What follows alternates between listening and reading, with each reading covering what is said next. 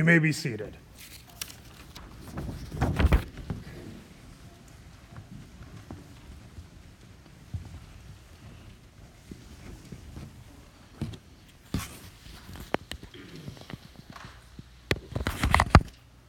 The text for the sermon this day is taken from both the gospel lesson and the Old Testament reading, which is read to you earlier.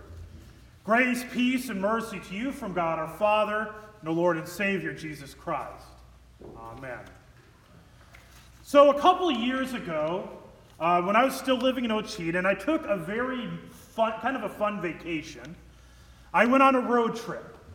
I, my road trip involved me going from Wichita to Des Moines to Indianapolis to Charleston, West Virginia to Washington, D.C., to Portland, Maine, to Niagara Falls, to Milwaukee, to Fargo, back to Wichita. In case you don't know, that's a lot of miles. It was fun.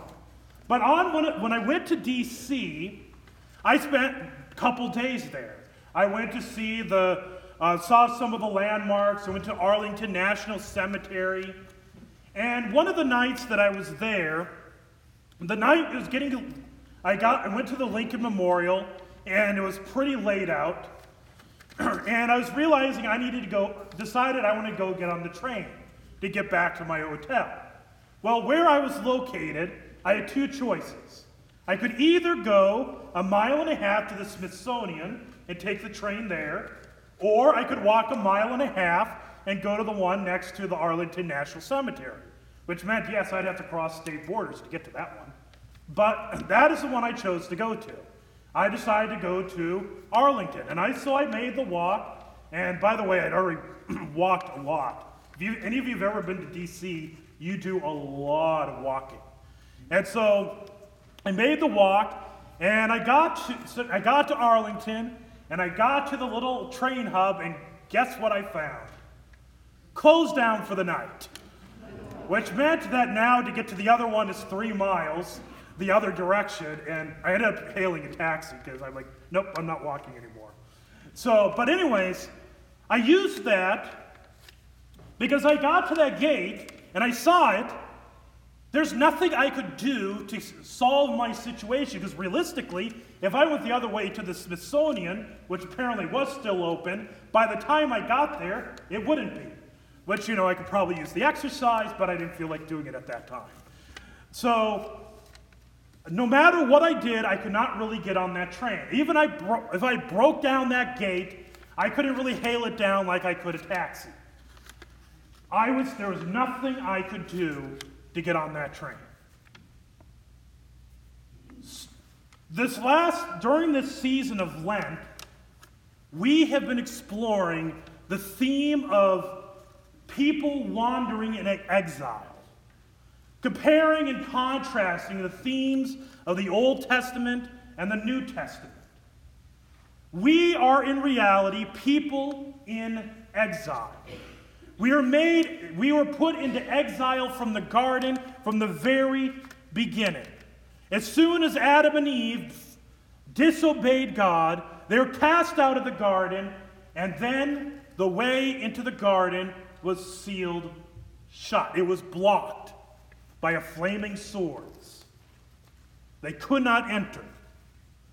Because the only ones that could enter into, the, into that place were those who were righteous.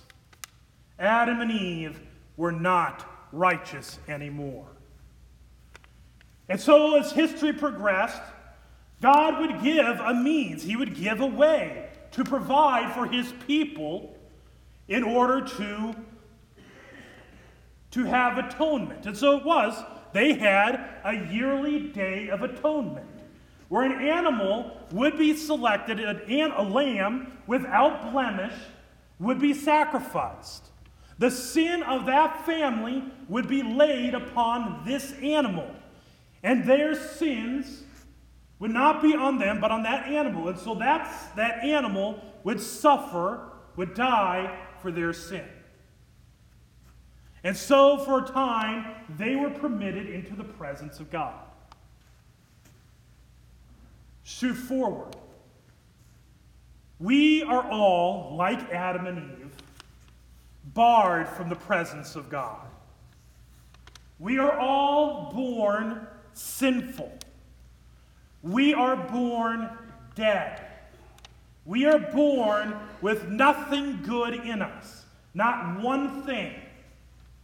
And I know our temptation is to say, well, I'm not as bad as that guy down the street, or this person, or that person.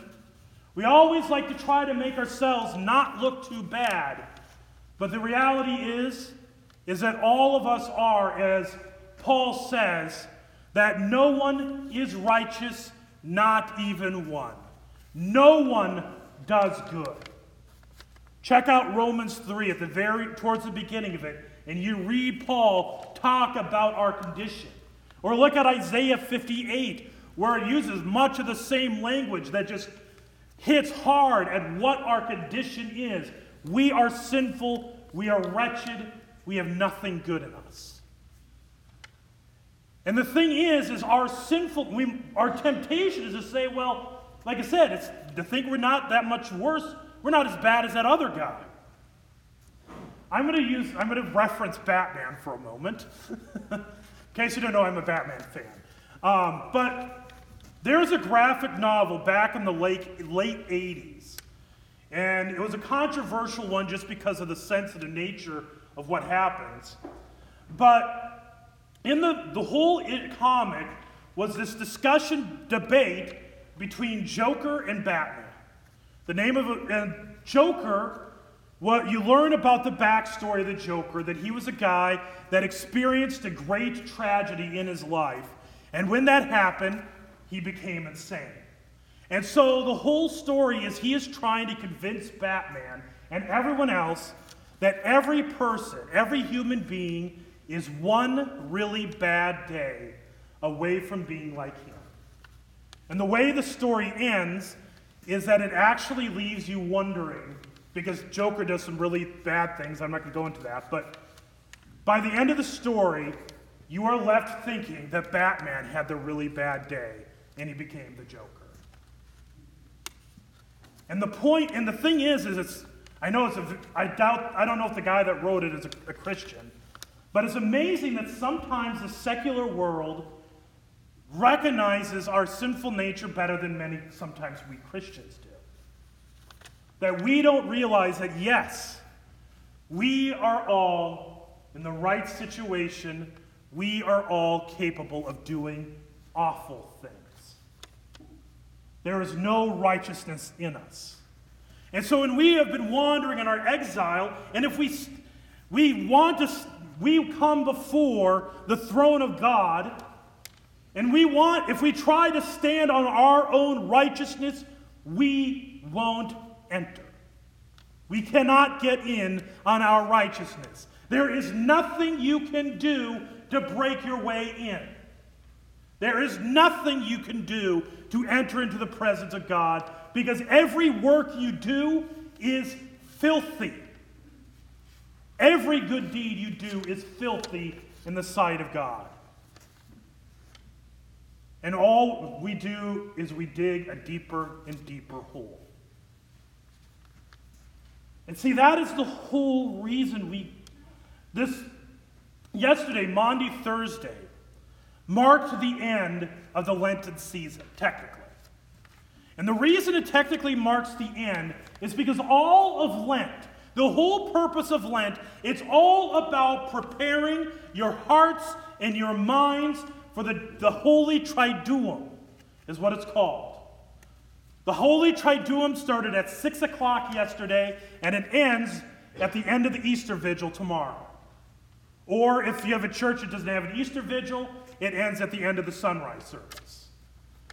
The Holy Triduum, holy three days, the whole season of Lent, you focus upon the fact that we are wretched, that we are wandering in this world, in this world of sickness and death, and that we are the chief of sinners. And as we get closer, we begin to become more and more mindful of what our Lord has done. And then we reach at this day, this period, these three days, where we focus very intently on why we so desperately and so badly need to hear about the cross all the time. Because we are wandering in this exile. And without the cross, we would be like I was when I was in D.C., getting to that gate and can't do anything. I'm excited to get on that train to go home. Well, not really excited. I'm tired and I want to go home and get some sleep. Go to the hotel. But we get here with the, all right, we're past. And here we are at the gates of heaven. If we stand on our righteousness, no matter what you do, you will not get in. You are left out. And so it is that our God selected a lamb for sacrifice. He selected a one to bear the sins of all the world. He selected his son. And so he selected his son Jesus. And so he, Jesus was whipped, he was flogged, he was beaten. And understand, there are many people, and this is an increasing argument amongst people in our culture, that will try to claim that what happened to Jesus was a form of divine child abuse or something like that. And don't believe me? The guy that wrote The Shack believes that. So if you ever think The Shack believes in the crucifixion like we do, he doesn't. He hates it. So that's why he never brings up the cross in the entire movie or the entire book, because he doesn't believe it. So, or even some of our liberal church bodies reject it and say that Jesus did, that God, Jesus did not come, come to atone for our sins because that would suggest child abuse, some type of domestic or um, divine child abuse, abuse by God. But the thing is, is that it misses a very crucial thing. Jesus says, "I am the good shepherd." Who lays his life down for him? Does someone else take it up? No. He takes it down his he lays down his life of his own accord. Jesus makes the choice to die for us. He makes the choice to lie in the way of the, of the death, the condemnation that des- we deserve. He lies in the way. That's why it says when Jesus, in the other Gospels, when Jesus on the cross, he says, My God, my God, why have you forsaken me? It was in that moment that Jesus, that the, the God the Father turned his back on God the Son, that he was rejected. And it's at that point it is appropriate to say that Jesus was damned. He was damned for you so that you wouldn't be. He was abandoned by God so that you wouldn't be. He did go into hell, but when he went and descended into hell, that was the victory. But on the cross, when he said, My God, my God, why have you forsaken me? That was the damnation of Jesus. Because he, he who knew no sin became sin for us. He became sin. That means the sin of the entire world was laid upon him. That means that every sin you have ever committed, ever will commit, or anyone has ever committed, was laid on him, and he was declared the guilty one. And he received the full punishment for it, so that you may live. You see, at this, okay, little church history. I don't know if you know this, but this was not put into churches initially, so you had something to lean on when you come up for communion. So, which don't worry, I'd probably do that too. But that is actually not the original reasoning for altar rails. The reason was it symbolizes something that we're actually going to symbolize very real, little kind of bit more later. Is right in here there's an opening. And the reason is is because when Jesus died on the cross, the other gospels say that what happened to the curtain in the temple? It was torn from top to bottom, meaning that the way to God is open. This opening and the, te- the altar, which symbolizes the place of God, this opening is a reminder.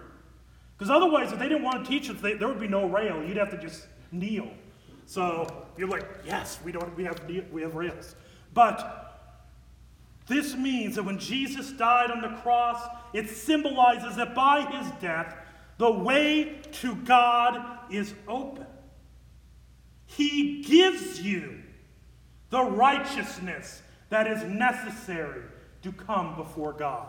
In a little bit, that cross right there that's veiled, which is actually veiled by, with an actual curtain, because that's all I could find to cover it with, was the curtain that didn't fit in my apartment.